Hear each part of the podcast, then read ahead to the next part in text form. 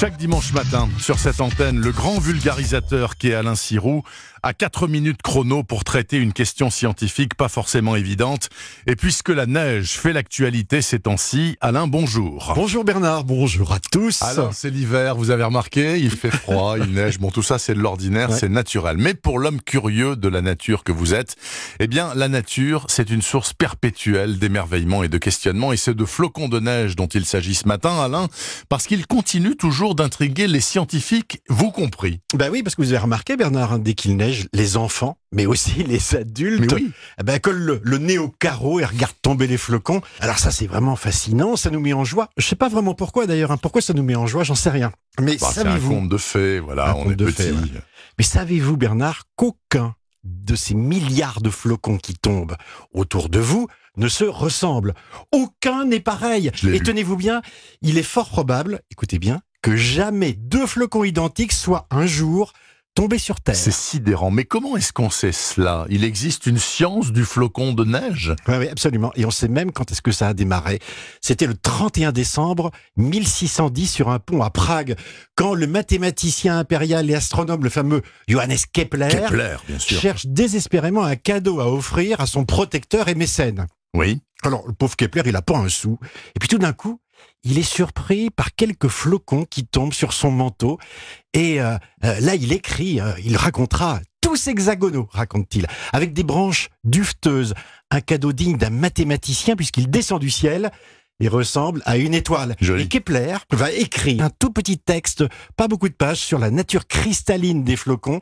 Ce petit texte intitulé « Les traînes où la neige s'exangulaire » et ce qu'il offre à son protecteur. Et 4 siècles plus tard, la science a tout de même bien progressé. J'imagine qu'on sait désormais comment se forment les flocons de neige, bien sûr. Oui, bien sûr. On sait qu'un flocon de neige, c'est l'eau et du froid. Alors ça naît dans un nuage à partir de la vapeur d'eau. On sait qu'il a un cœur. C'est souvent d'ailleurs un grain de poussière, du sel, des pollens, vous voyez. Et c'est sur celui-ci que les premières molécules d'eau se déposent. Et c'est germes de glace en quelque sorte, ces noyaux de congélation vont grossir, ils vont se transformer en cristaux avec une symétrie hexagonale, c'est 6 branches. Et adopter en fait une infinité de formes, puisqu'au cours de sa construction, pendant sa descente, eh bien le flocon jusqu'au sol va varier tout le temps, en fonction de la température, la pression, l'humidité, le vent, bref, une infinité de possibilités qui rendent tous les flocons par an, mais aussi tous différents. Et il existe une science de la neige? Ben oui, moi je connaissais pas ça. Ça s'appelle, figurez-vous, la nivologie. Ah oui, j'avais lu. N-I-V-O. Oui. C'est une science qui étudie la formation de la neige, mais aussi ses métamorphoses.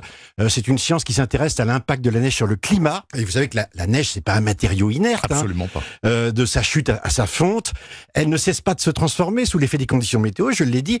Et les professionnels de la montagne, comme ceux de la sécurité routière, ont tous besoin d'informations sur la nature de la neige présente au sol, sur l'évolution du manteau neigeux, que ce soit pour prévoir le risque d'avalanche, fermer, ouvrir des routes ou prévoir le débit des rivières. Bon, quand même, quant à la fabrication des bonhommes de neige, ça, c'est pas une science, ça reste encore un peu artisanal et je dirais empirique. Comme les igloos. Exactement. Comme les igloos. Mais c'est très technique, hein, les igloos, pour faire un bon igloo qui tient bien. Bernard. Oui, sûrement. Merci beaucoup, Alain Sirou. Formidable chronique sur la neige et ses avatars. Une chronique de saison.